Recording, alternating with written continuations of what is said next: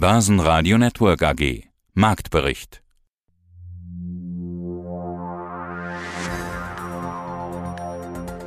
Aus dem Börsenradiostudio heute Peter Heinrich. Ja, ein bisschen was geht immer. Immer höher geht's mit dem DAX. Heute Morgen erreichte er mit 16.247 Punkten einen neuen Rekord. Schlusskurs plus 0,02 Prozent, also unverändert bei 16.251 Punkte. Der MDAX minus 0,2 Prozent bei 36.110 Punkten. Und in Wien der ATX Total Return unverändert bei 7.847, eine Differenz von minus 0,1 Prozentchen. Mein Kollege Sebastian Leben und Andreas Groß sind für Sie auf der Eurofinance Week unterwegs. Unser Thema heute DAX-Höchststände meets Inflationshöchststände. Die Gusser Chefvolkswirt Thorsten Pollett sagt, Inflation ist gekommen, um zu bleiben, bis zu 6% oder mehr möglich. Edgar Walk mit vier möglichen Inflations- und Notenbanken Reaktionsszenarien 2022 und zwei Folgen für die Börsen. André Wolfsbein im Podcast Lithium Rohöl der Zukunft. Watchliste VW Warta Heidelberger Druck.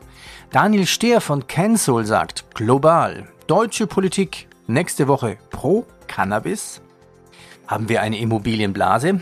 Alex Fischer sagt, viele Immobilienkäufer sind gar keine Immobilienkäufer, sondern sie sind Festgeldverlasser. Mein Name ist Thorsten Polleit, ich bin der Chefvolkswirt der Degussa.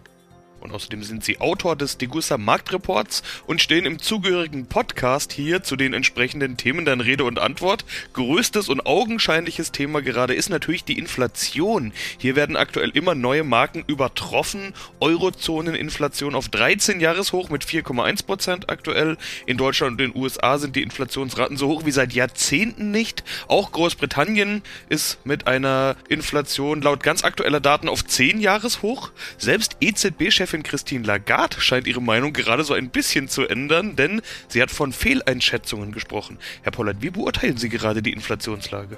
Es ist vollkommen richtig. Sie beschreiben die äh, Entwicklung sehr treffend. Weltweit steigt die Inflation der Konsumgüterpreise an und zwar in ganz starkem Maße. Und äh, die Frage stellt sich natürlich bei vielen Anlegern, ist das tatsächlich nur vorübergehend oder ist das eine dauerhafte Entwicklung? Diese beiden Fragen kann man natürlich letztlich nur beantworten, wenn man Aufschluss hat über die Ursachen der Inflation. Ja, und da gibt es natürlich verschiedene Meinungen der Ökonomen. Dann gibt es Ökonomen, die sagen, die Inflation, also das Ansteigen der Güterpreise auf breiter Front und in fortgesetzter Weise, das wird beispielsweise durch die Corona-Schäden in der Wirtschaftsstruktur angetrieben. Ich persönlich bin Anhänger der monetären Erklärung der Inflation, also dass Inflation letztlich immer ein monetäres Phänomen ist und ich fühle da mich auch bestärkt durch die Datenlage, denn weltweit haben die Zentralbanken die Geldmengen massiv ausgeweitet, also um ein Beispiel zu geben, in den Vereinigten Staaten von Amerika ist seit Ende 2019 bis Herbst 2021 die Geldmenge M2 um etwa 36 Prozent erhöht worden.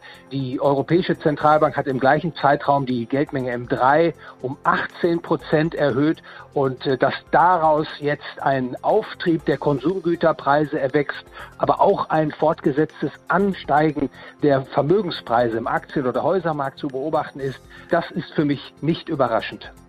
Ja, und wir begrüßen Alex Fischer von AF Media. Grüße Sie. Gegrüßt seist du mir. Ist okay, wenn wir du sagen, oder? Okay, ja, können wir gerne machen. Ja, Alles klar. Genau. Hallo, hallo Peter. Hallo, Grüßt, grüße dich. Äh, ihr lieben Zuschauer auch. Ich möchte mit dem Thema Immobilien beginnen. Und zwar Andreas Enria. Er ist ja EZB-Chefaufseher und er mahnt jetzt die Banken an zur Vorsicht bei Immobilienkrediten. Also so nach dem Motto, gibt nicht so viele Kredite aus, besonders im Frankfurter Raum. Haben wir denn jetzt schon eine Immobilienblase in Deutschland? Also was du, was du wissen musst, ich selber bin sehr aktiv am Immobilienmarkt. Ne? Also das heißt, also ich selber habe jetzt in, in Düsseldorf haben wir aktuell drei Bauprojekte. In München eins am Starnberger See, eins hier auf Mallorca, von wo aus wir jetzt gerade skypen, habe ich neun Grundstücke, die gerade entwickelt werden. Ich kenne also den Markt relativ gut und habe vor allem mit der Basis zu tun, also mit den Leuten. Grundlegend ist das keine schlechte Sache, wenn man empfiehlt, hey, passt auf, dass es keine Finanzierungsblase gibt. Praktisch ist es aber so, dass die Leute, die momentan Immobilien kaufen, gar keine Immobilienkäufer sind. Also Sie sind auf den ersten Blick gar keine Immobilienkäufer, sondern Sie sind Festgeldverlasser. Das heißt, es sind Leute, die haben einfach Cash und sagen, okay, auf der Bank habe ich Negativzinsen 0,405, außerdem die ausufernde Inflation obendrauf. Außerdem besteht die Gefahr, dass mir die Bank, wenn sie denn systemrelevant wäre, mir irgendwann in die Kekse greift, wenn sie in irgendwelche Schwierigkeiten käme. Und plus obendrauf könnte mir vielleicht auch noch der Staat in die Kekse greifen. Und tatsächlich kaufen momentan sehr viele Leute, es gibt natürlich auch Immobilienkäufer, aber es gibt viele Festgeldersatzkäufer, also die wirklich sagen, ich will Cash umlagern und möchte Substanzwerte. Und die nehmen teilweise gar keine Kredite auf. Ich könnte euch da Stories erzählen. Sanierung Düsseldorf Innenstadt auf Eigennutzer-Niveau, Quadratmeterpreise relativ hoch, ja, top saniert, entkernt, alles tutti. Und dann sagt der Typ so, ja, ich möchte die als Kapitalanlage. Dann sagen wir, oh, sind Sie sicher? Ich meine, so Vollsanierung für Eigennutzer ist Ne, als Kapitalanlage hat er mhm. nicht die beste Rendite, ja, stört mich nicht. Und dann sagen wir jetzt, sehr schön, sollen wir es Ihnen noch vermieten? Nö. Ah, Sie haben schon einen Mieter? Nö. Ja, wie? Ich lasse leer stehen. Dann sagen wir, wie leer stehen? Ja, ich lasse leer stehen. Also, die, also, also die Immobilie quasi klassisch als, als Parkplatz? Ja. Geldparkplatz. Und dann also sage ich, ja, wollen Sie die nie, wollen Sie die nie vermieten? Sagt er, ja, wenn ich mal einen Geschäftspartner habe, dem ich vertraue oder irgendwie einer meiner Verwandten eine Wohnung braucht, dann vermiete ich die an denen. Aber mhm. eigentlich geht es mir nur darum, ich will einfach, dass mein Geld nicht weniger wert wird und ich will nicht unbedingt reich werden damit. Ja, so bin ich schon oder ich habe schon was. Also ich bin aus den jungen wilden Jahren raus. Ich möchte eher konsolidieren und ich will erstens keine Verluste machen und zweitens oder zumindest keine großen Verluste machen und zweitens möchte ich keinen Ärger. Was gab sonst noch an den Börsen? Der Euro immer schwächer gegenüber dem Dollar. Es gibt hier sogar so eine Art Importinflation. Siemens Healthineers gibt einen Ausblick. Aktie plus 7% tagsüber, Pfizer plus 3, denn Pfizer hat in den USA eine Notfallzulassung für sein neues Corona-Medikament Paxlovid beantragt. Und Ampelverhandlungen in Berlin könnte grün zu Cannabis sagen. Ist Hanf sogar ein nachhaltiges Investment? Ich bin Daniel Stehr, der Initiator und Advisor des ersten Hanf- und Cannabis-Aktienfonds Europas, Can Soul. Schauen wir in die USA. Dieser Safe Banking Act ähm, von 2019. Das ist ja ein Gesetzentwurf durch die Cannabisindustrie in den USA.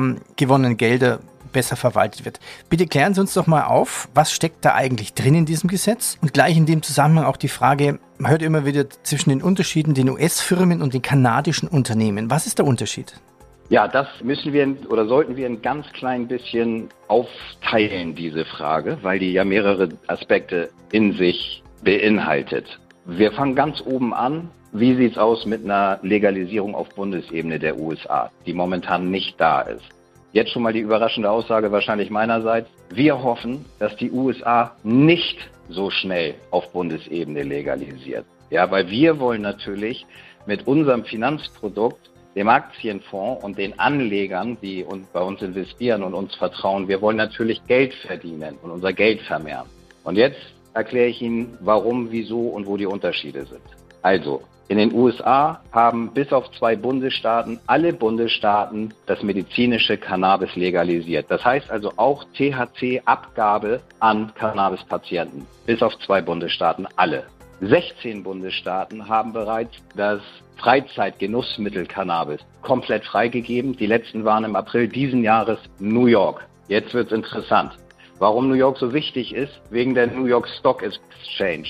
Wir haben das Thema, dass wenn wir auf der Federal Law Ebene keine Einheit haben, dass die Bundesstaaten unter sich diese Sachen in sich ähm, ausgestalten können. Es ist aber nicht erlaubt, dass die Gelder transferiert werden von einem Bundesstaat in den anderen Bundesstaat. Das macht natürlich wiederum den Rahmen der Möglichkeiten sehr, sehr eng. Gleichzeitig ist es aber auch so in dieser Gesetzeslage, dass die Finanzmarktteilnehmer, die Banken der USA nicht teilnehmen dürfen innerhalb der USA, weil es sich zusätzlich um ein Betäubungsmittel handelt. Ich schließe gleich die Kurve, weil heute Nacht ist eine fantastische Nachricht rausgekommen, um, um es deutlich zu erleichtern. Sie müssen einfach noch wissen, dass Cannabis zurzeit auf Bundesebene bei der DEA, das ist die Drug Enforcement Administration, auf der höchsten Stufe des Betäubungsmittels ist. Das heißt genauso eingestuft wie Opium, Heroin, Opiate. Und es ist ja alles nachgewiesen, es ist bei Weitem nicht so, so in, in dieser Liga anzusiedeln. Aber da dies so ist, kann der Finanzmarktteilnehmer nicht über die USA momentan in diese Unternehmenaktien investieren und die tun es die ganze Zeit natürlich trotzdem, aber über den Umweg Kanada. Da gibt es natürlich Nebenbörsen, wo, wo große Marktteilnehmer nicht drüber gehen. Die Gewinne im DAX Siemens Healthineers plus 5,6%, HelloFresh 3,3%, Delivery Hero 2%, Satoyos ebenfalls 2%. Unten Fresenius minus 2,2, MTU minus 2 und FMC minus 1,9%. Ich begrüße meinen Kollegen Sebastian Leben. Grüß dich Sebastian, du bist ja auf der Eurofinance Week. Es ist wirklich eine ganze Woche und da pilgern nicht nur die Banker hin, die großen Banker Europas und diskutieren über Inflation und mehr. Über was wird denn alles diskutiert auf der Eurofinance Week? Ja, vor allen Dingen heute wird diskutiert über Tech. Ich bin am Mittwoch hier am Tech Day und am Startup Day. Ich habe auch schon viele Startups hier gerade kennengelernt, gesprochen, getroffen, bin etwas zur Seite gegangen, deshalb hört man im Hintergrund nicht allzu viele Gespräche. Man ist ja per Du, wie das üblich ist in der Startup-Branche. Die Leute halten sich brav an die Regeln. Jetzt gerade läuft gerade die äh, Verleihung des Startup of the Year. Deshalb werde ich auch gleich wieder reingehen. Und ich habe schon die ersten Gespräche geführt zum Thema äh, Blockchain, Bitcoin, Krypto und Krypto-Mining, die man in den nächsten Tagen natürlich auch dann zu hören bekommen wird. Und ich glaube, das sind auch die spannendsten Themen, die in die Zukunft gerichtet beim Thema Startups, beim Thema Tech ganz besonders wichtig sind. Use Cases, Anwendungsmodelle bei Blockchain, Krypto und natürlich viel mehr als nur Bitcoin. Die türkische Lira abermals auf Talfahrt. Die Inflation liegt bei 20 Prozent. Die türkische Lira rutscht weiter ab auf ein Rekordtief. Für einen Dollar bekam man bis zu 10,45 Euro Lira. Tja, wenn Corona nicht wäre, könnte das vielleicht ein interessantes Reiseziel sein. Seid gegrüßt, werte Zuhörer, sei gegrüßt, werter Peter.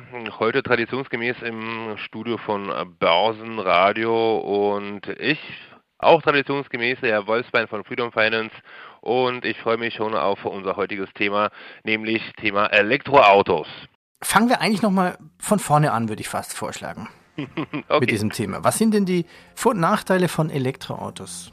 Umweltfreundlicher als die Verbrenner sind die auf jeden Fall. Wobei ich das auch äh, etwas ambivalent sehe, weil die Emission ist natürlich äh, fast null, aber die Produktion der Batterien ist durchaus umweltschädlich, plus Lithiumabbau etc. Die Vorteile sind natürlich ähm, also auch was Fahrvergnügen angeht, die Elektrofahrzeuge müssen da jetzt nicht auf die Touren kommen, sondern die haben gleich äh, 100% Leistung Dementsprechend wird jeder Elektroauto, wird jedes Elektroauto ähm, beim Ampelstarten auch jeden Porsche stehen lassen. Ja, also zumindest äh, hm. die Idee. Die Nachteile sind natürlich folgende, also die Infrastruktur ist noch nicht so gut ausgebaut. Die Reichweiten sind auch noch nicht allzu gut wie bei Verbrenner. Ja, also das ist, was mir so partout einfällt ja. bei Vor- und Nachteilen. Wie siehst du es? Ja, äh, es gibt ja den Green Deal der EU. Der sieht ja vor, dass wir in Europa unseren CO2-Ausstoß ja bis 2030 halbieren müssen und bis 50 eigentlich auf Null herunterfahren, also Zero. Mhm. Tja, irgendwie müssen wir da hinkommen. Also ich glaube, wir werden auf jeden Fall um Elektroautos nicht drumherum kommen, möglichst schnell. Ja, was glaubst du? Fahren wir in fünf oder zehn Jahren alle Elektroautos? Also und äh, was, was gibt es denn da für offizielle Prognosen? Also die offizielle Prognosen lauten so, dass bis 2030 ähm, mehr Elektroautos verkauft wird weltweit als Verbrenner. Das ist äh, politisch gewollt und das, das werden wir auch sehen, wenn nicht, äh, wenn nicht gar noch früher. An der Stelle finde ich interessant, ähm, dass Elektroautos als solches gibt es ja auch schon seit dem Entstehen der Autos. Also ich glaube, das gab auf jeden Fall auch ein, okay, kein Elektrobands, aber die Franzosen hatten da auf jeden Fall auch viel an Elektroautos getüftelt und ähm, also Elektroautos sind da nichts Neues eigentlich. Also im 1900 1910 oder 1905 gar, gab es schon äh, die ersten Elektroautos. Natürlich nicht in der Form, in der wir es heute sehen. Aber äh, die Technologie ist auf jeden Fall, äh, ja, da ist nichts Innovatives drin. Leider Gottes wurden daraus Schubladenpatente. Ich weiß nicht, ähm, bei einem unserer Gespräche haben wir auch äh, Thematik Schublade, Schubladenpatente auch mal angesprochen. Ich weiß nicht, ob du dich erinnern kannst, wo die großen Firmen die Patente aufkaufen und äh, es einfach irgendwo in den Safes. Ja, ja. Verdacht äh, ist immer über so Jahre. Shell und Exxon und sowas. Ne? Mm, Genau, genau, genau. Und das dann über Jahre äh, ja, drin lassen. Aber ähm, ich meine, Elektroautos war eine logische Entwicklung äh, der Automobilindustrie, beziehungsweise das war der logische nächste Schritt der Evolution sozusagen. Ja, und hier nochmal der Hinweis. Hier in diesem Podcast hören Sie immer nur kurze Ausschnitte von unseren Interviews. Die ganzen Ausschnitte und unsere ganzen Podcasts gibt's zu finden unter börsenradio.de, dort auf der Startseite bzw. in der Mediathek. Ja, und wenn Ihnen das Programm gefallen hat, sagen Sie es weiter und bewerten Sie uns bitte in Ihrem Podcast-Portal mit 5 Sternen. Mein Name ist Edgar Walk, ich bin Chefvolkswirt bei Metzler Asset Management. Naja, der EZB-Chef heißt ja nicht mehr Draghi, sondern Christine Lagarde, aber die ist ja jetzt auch deutlich unter Druck geraten. Derzeit läuft ja die European Finance Week, da treffen sich alle großen europäischen Banker. Und der Chef der Deutschen Bank, Christian Sewing, also er ist nicht nur der Chef der Deutschen Bank, sondern auch Chef des Deutschen Bankenverbandes, der hat sich jetzt gegen die Geldpolitik der EZB ausgesprochen. Wegen steigender Inflation eben müsste dringend gehandelt werden. Also kann man denn überhaupt eine EZB-Chefin wie Lagarde unter Druck setzen? Weil Lagarde sieht es ja nicht so. Ja, ich denke, für jede Zentralbank ist es extrem wichtig, den Rückhalt in der Bevölkerung zu haben. Wir haben das gesehen in der Geschichte der Bundesbank, die auch immer wieder politische Konflikte ausgefochten hat. Da ging es um die Aufwertung der D-Mark im Bretton Woods-System. Und meistens konnte sich die Deutsche Bundesbank durchsetzen in diesen öffentlichen Debatten, weil sie den Rückhalt in der deutschen Bevölkerung hatte. Äh, Und es waren auch meistens dann auch die richtigen Entscheidungen, die getroffen wurden.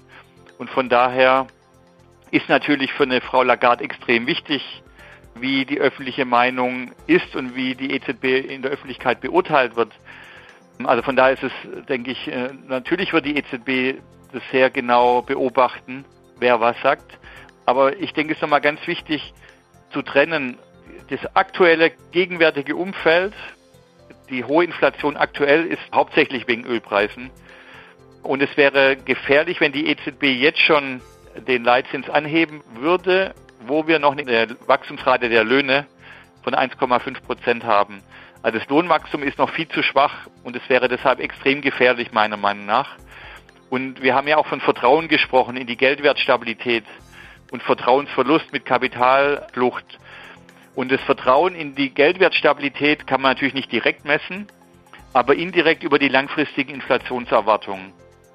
Und die sind immer noch in der Eurozone unter den langfristigen Durchschnitten. Das heißt also, diejenigen, die Spezialisten für Inflation an den Finanzmärkten, die täglich Inflation handeln ja, und sich Gedanken machen über den Inflationsausblick, die glauben sogar, dass die EZB mittelfristig ihr Inflationsziel gar nicht erreichen wird. Börsenradio Network AG. Marktbericht.